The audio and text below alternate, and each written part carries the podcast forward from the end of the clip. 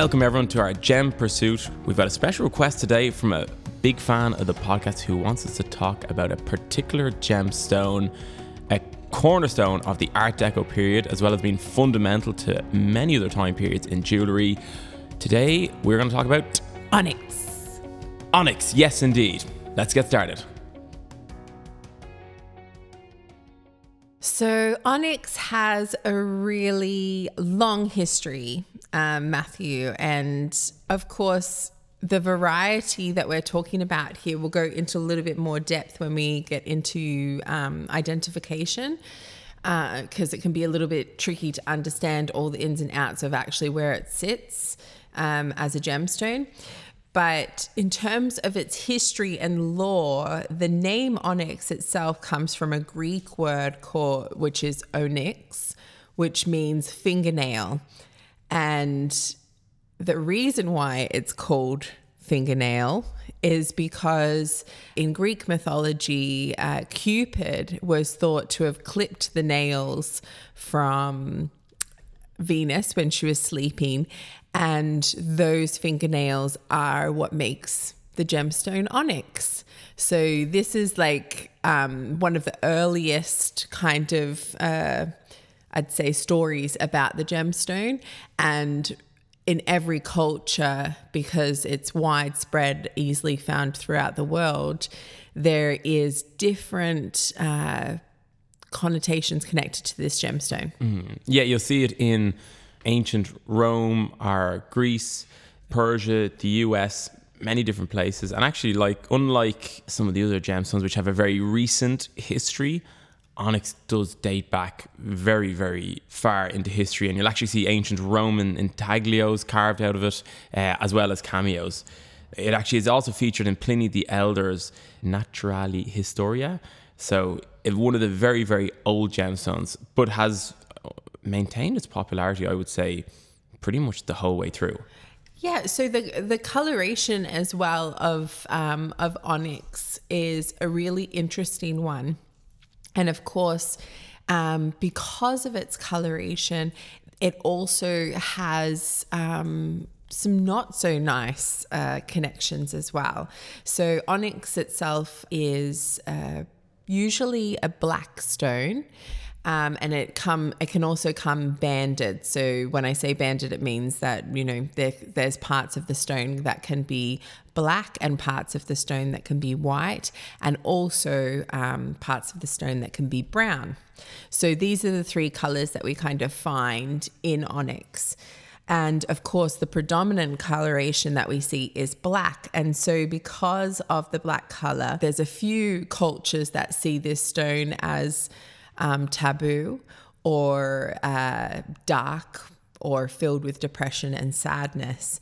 And in fact, in China, um, when slaves or servants were made to mine this stone, they would not touch it because they thought that they by touching it that they would get bad dreams um, or that, that you know that some bad misfortune would happen to them because of the coloration of the stone.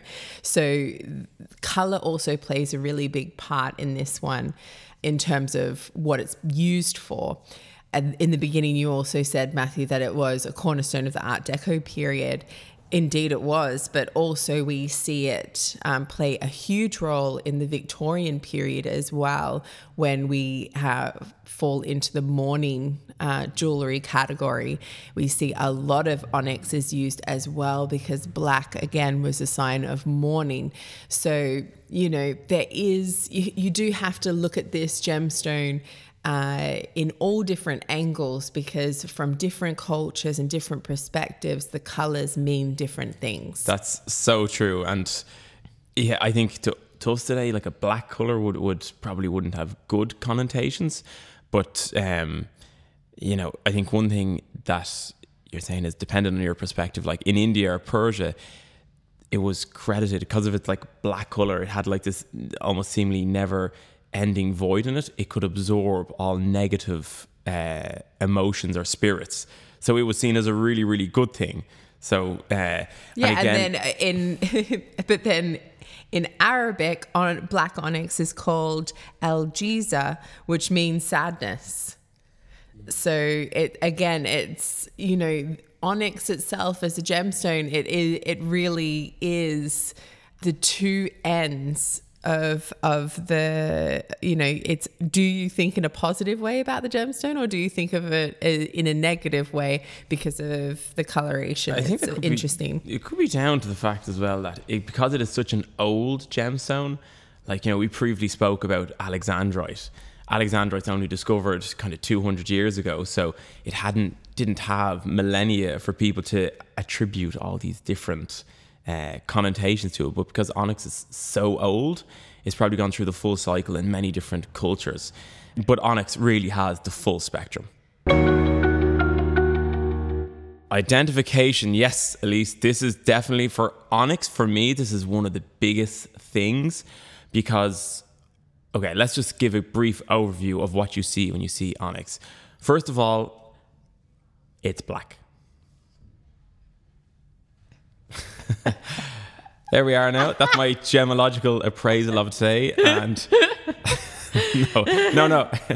I was, Well, ex- I I was think- expecting Elise to chime in there, but I think- no, I it's black and it's opaque, right? So Well, I think that the most important thing is okay, so I always look at the identification part of the gem episodes as really where I talk about ge- gemological stuff. And I know some people will find this really interesting, and some people, like Ross, will just tune out when they listen to the identification part, right? Because it it's a lot of jargon, all right? But try and bear with me because this has a lot to do with um, with the Quartz family. All right. And this is, again, when you're doing your gemological studies, this is where it can get a little bit hairy. Okay. Because quartz itself is, again, an umbrella. And then underneath that umbrella, we have a bunch of gemstones. Now, people won't believe how many gemstones fall under the quartz category. There is so, so many. But let me just try and explain it to you. Mainly, there is two different types of varieties of quartz. You have your crystalline quartz and you have your polycrystalline quartz. Your crystalline quartzes are those that uh, grow in quite large crystals, and those large crystals are then turned into gemstones. So, just examples of crystalline quartzes would be amethyst, citrine, rock crystal. Okay, those are your that that's going to be your that part of the umbrella, your crystalline quartz, your large crystals that come out of the earth. Okay, remembering that quartz itself, as a variety of gemstone, is the most widespread, easily found in every culture, in every facet of the earth, is found everywhere. So quartz is the number one gemstone that you can find everywhere. Okay. The second part of the quartz family is your polycrystalline quartzes, okay, or your polycrystalline quartz crystals. Polycrystalline means that it is made up of aggregates of minute or microscopic crystals. Okay, so it's lots of little, tiny little crystals that make up a gemstone. Now, within the polycrystalline family, I know this is getting really long now.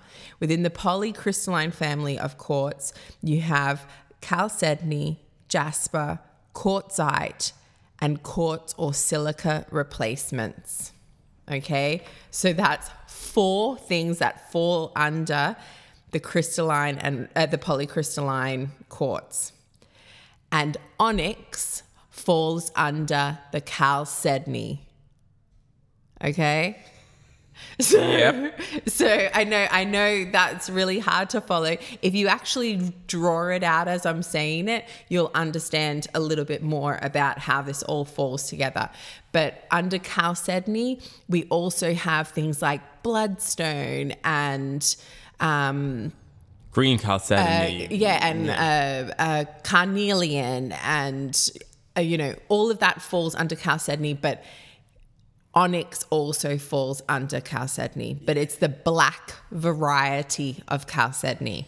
Yeah, it sounds wordy because there's so many varieties. but if there was less varieties, it would, you know, be easy to kind of comprehend. It's a bit like corundum is the stone, and then you've got blue sapphire as a type, and ruby is another. But there's just more.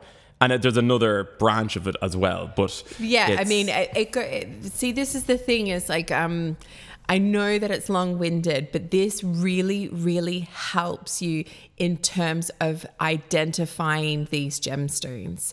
If you can understand the properties of quartz, then you can understand that whatever it is that you're looking at, if they have the same properties, everything else as the other quartz varieties, then you're looking at something that's quartz, but you then need to figure out what coloration you're looking at and what other properties that you're seeing.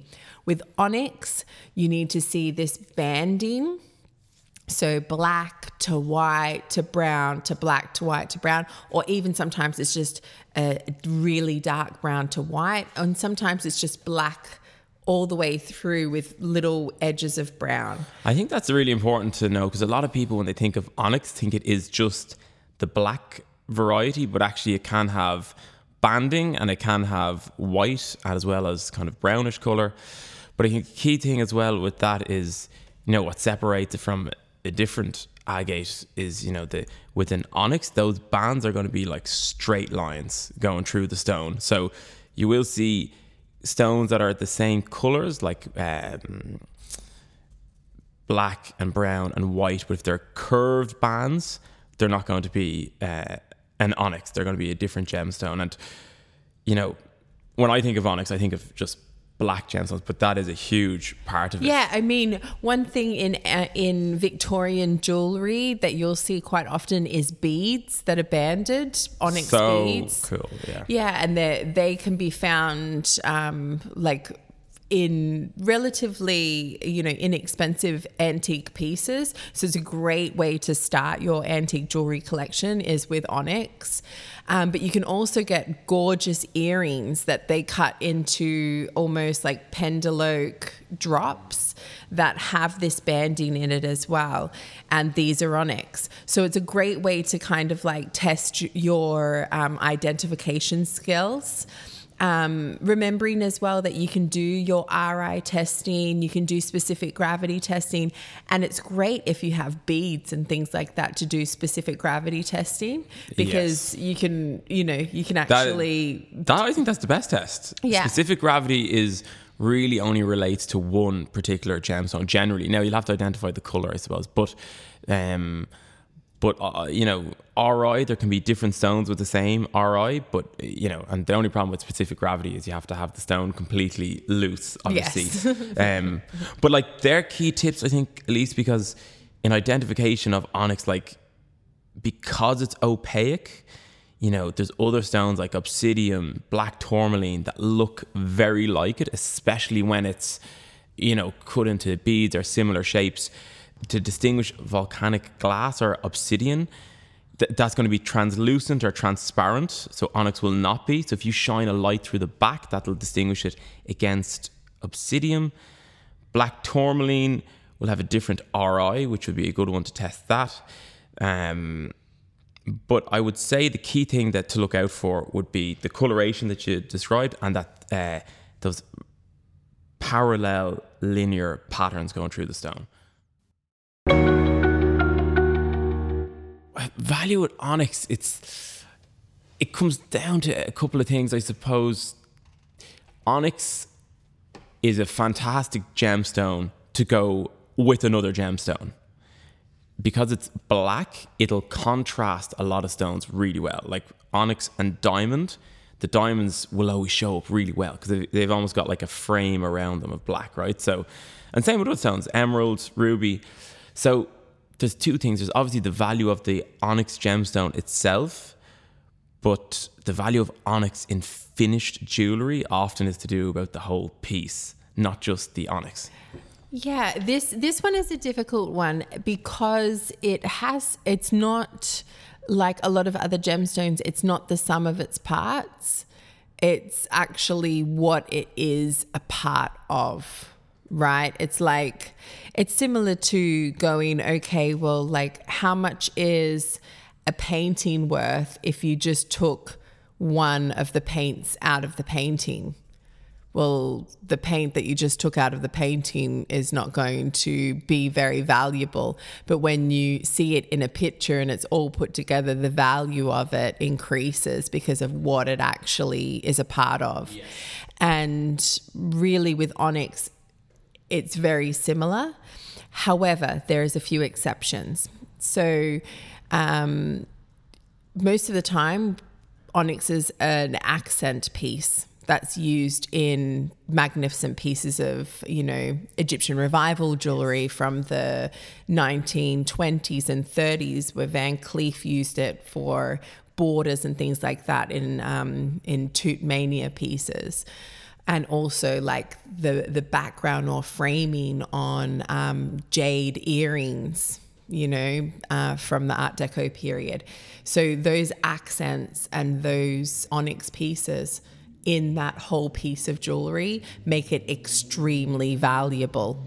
But taking it out of the piece is not going to be extremely valuable as just the calibre piece cut of onyx. Yes, yeah. But on the flip side, if you can get a banded piece of onyx and that banded piece of onyx has, you know, very beautiful layering and then it has been carved to show a design in relief like a cameo it becomes extremely valuable because of the banding structure of onyx so you know it's it's different the value of onyx is very very different to a lot of other gemstones because um, it's the way that it's manipulated that actually determines its value. Yeah, I mean, like diamonds as well, how you cut them, rubies, how you cut them will affect it.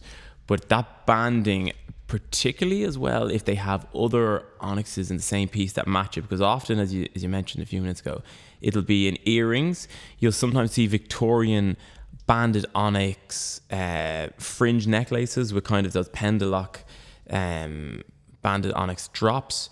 I remember a few years ago, I was looking at a, a sale and had this uh, Victorian bracelet with what was basically half a golf ball.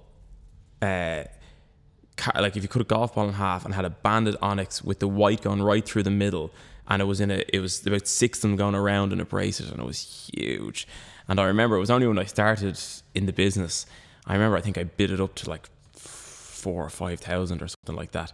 And like that piece today would have been worth an absolute fortune. And if it came up again, I'd definitely have a go at it. But like that the was one a that got away. The one, well, there's been a few that's got away, right? There's been plenty that hasn't. the one. But the point is that th- those were large onyx with that that very pretty banding. It, to get six pieces that had exactly the same pattern, they could have come from the same stone, I suppose, possibly. It's hard to say, but um, you know, there's value in the, like pearls, in the uniformity of the collection as well. So, um, yeah, I mean, th- that's the thing. The thing is, is that um, Onyx is readily available in in its quantities, right? But what we do with it, what a jeweler does with it, what how they craft it, how they match it to something else that has a similar um, a similar banding that is what gives it value so it's real like it's one of those things where um, you know if you look at the statue of david the marble the material is worth very little but today it's a celebrated sculpture because of what it has been turned into through craftsmanship Yes. So it is the it's not God the material itself. It's the craftsmanship. It's the manipulation of the material, and it's very very similar with with onyx. Yeah, and a, on a final point there, I don't recall. There is we talked about in a previous episode that there is a point where jewelry goes from the sum of its parts to a different value altogether. Um, you know, you can see that with Art Nouveau jewelry. It's often not about the biggest diamond in it; it's about the design and the the, the artistic merit to it. And onyx is a huge contributor to a lot of pieces like that. What's your famous piece, Elise, of onyx jewelry?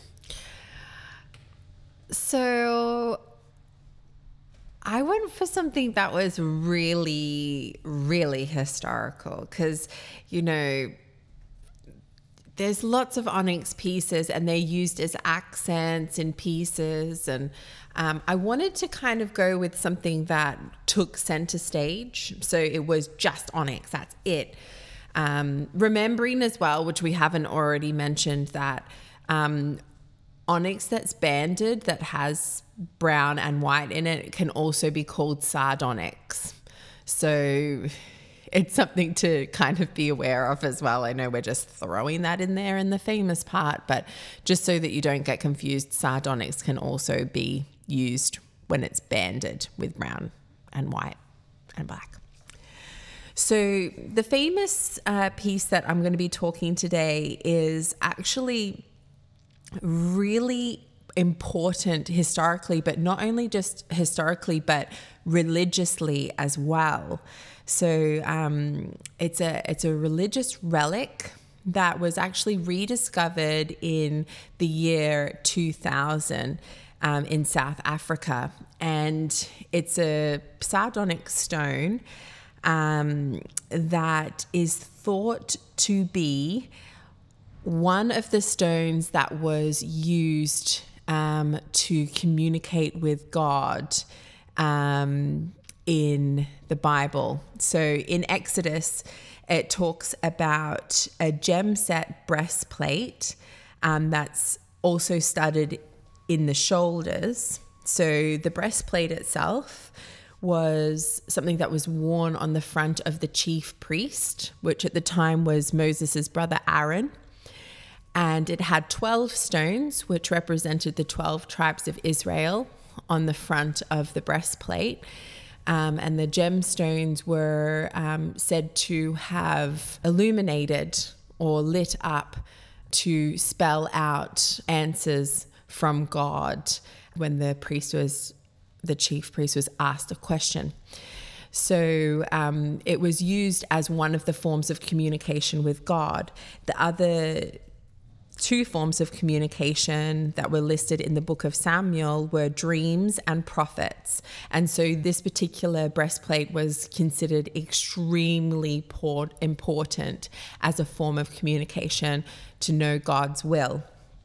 Now, it explains in Exodus that the breastplate also had um, shoulders that were studded with a gemstone on each shoulder, and it was called the Urim and Thummim. So the breastplate and the Urim and Thummim were the way in which the Hebrew people were able to communicate with God. So super, super important historically in the Bible, but also uh, religiously um, for quite a few religions actually.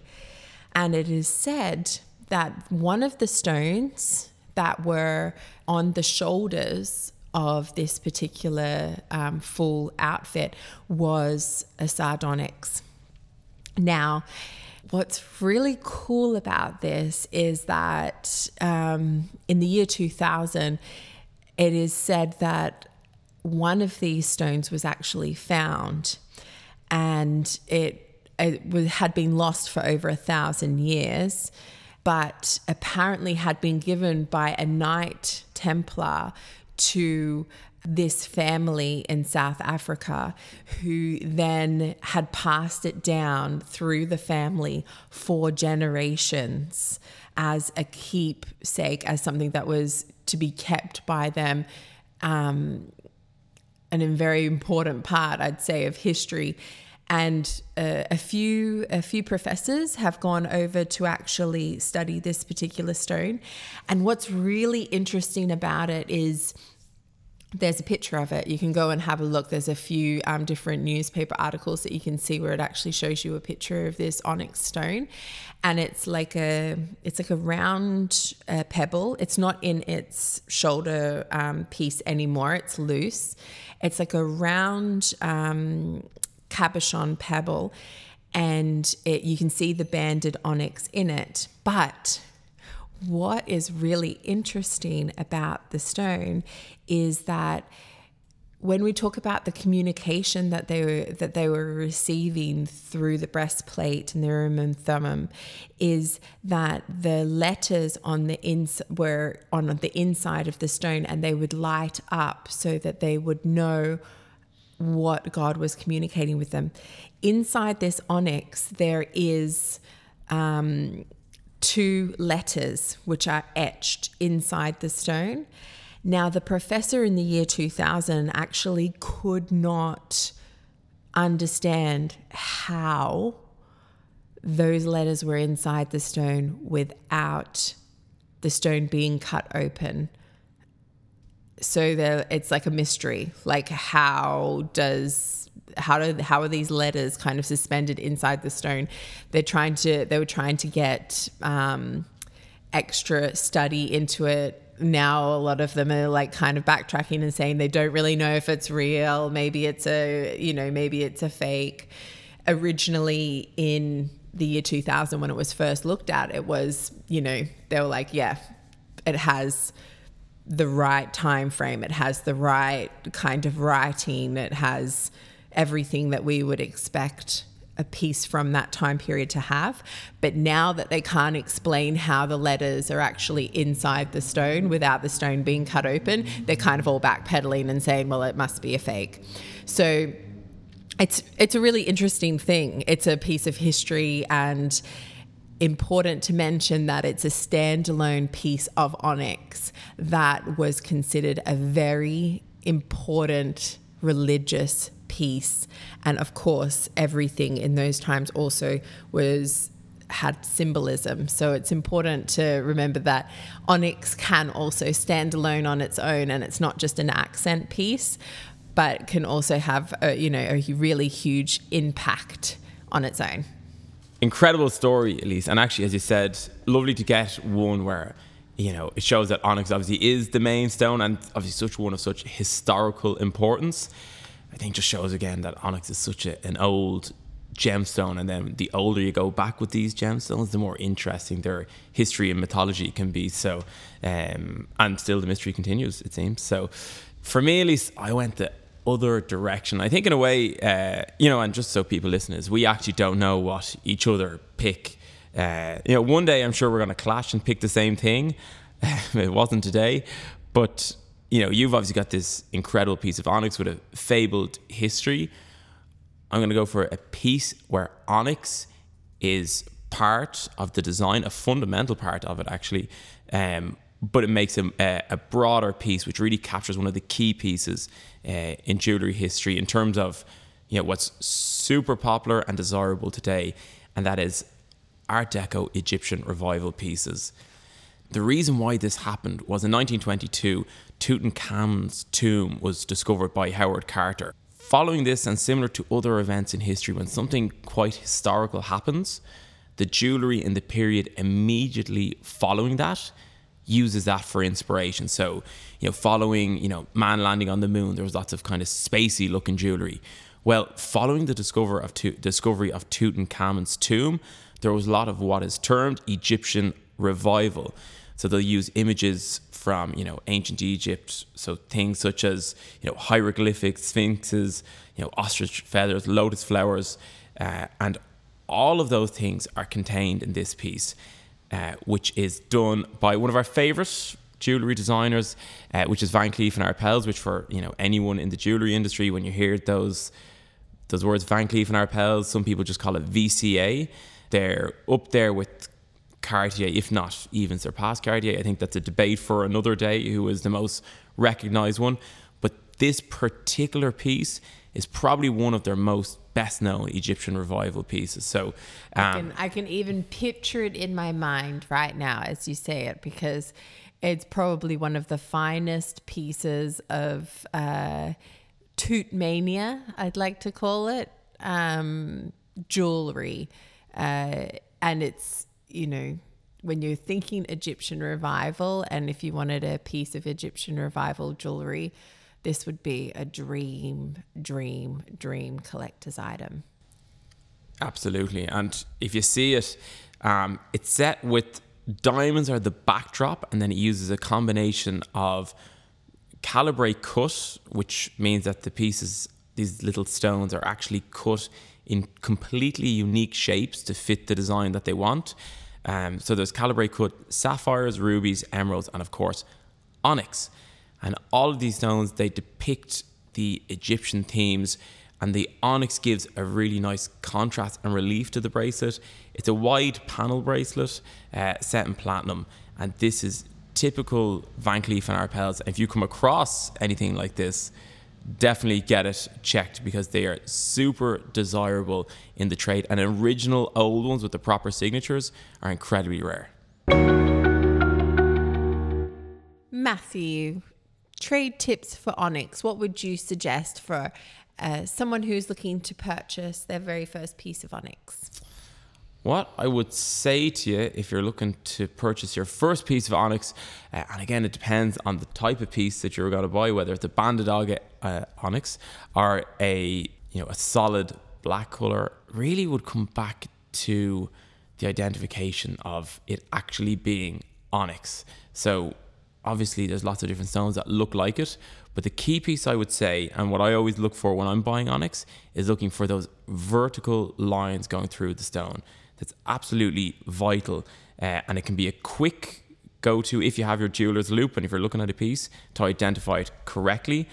But what that'll do is if it is a if it is an Art Deco style piece, it'll give you an indication that is original to the period. That's a that's a really good tip and now I'm going to have to choose something different and probably should have discussed a little bit more through the identification of it. But um, just want to uh, reiterate that it is a part of a family. Onyx is a part of a family of gemstones and has the same property as all of the other gemstones within the quartz family.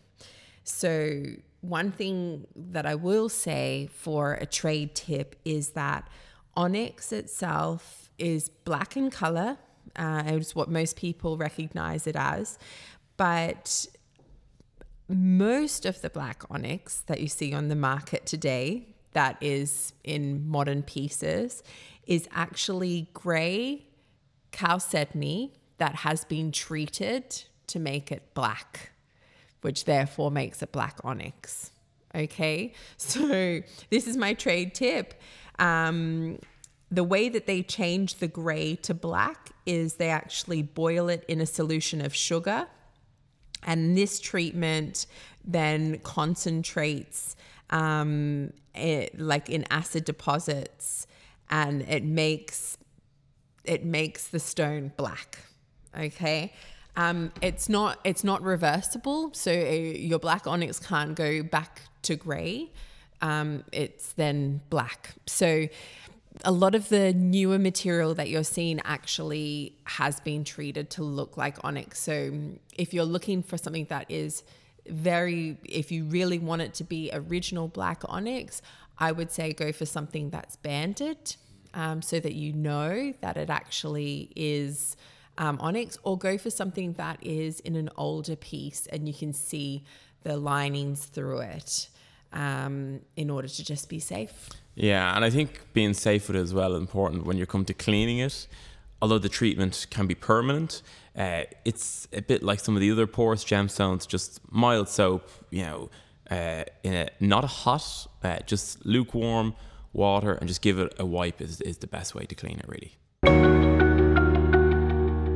Well, we are going to wrap it up there. I really hope that the person who requested the Onyx episode really enjoyed it and got something from it. And of course, to everyone listening, that you enjoyed it and obviously got a bit of info on Onyx from our discussion today. I'd like to thank, as always, my trusty co host, Elise, for today. Thank you. And of course, it wouldn't be an episode of Gem Pursuit without our producer, Ross Hannon. Thank you, Ross. Don't forget, if you have any questions, you can follow us on Instagram at matthew.weldons. Look forward to hearing from you all very soon.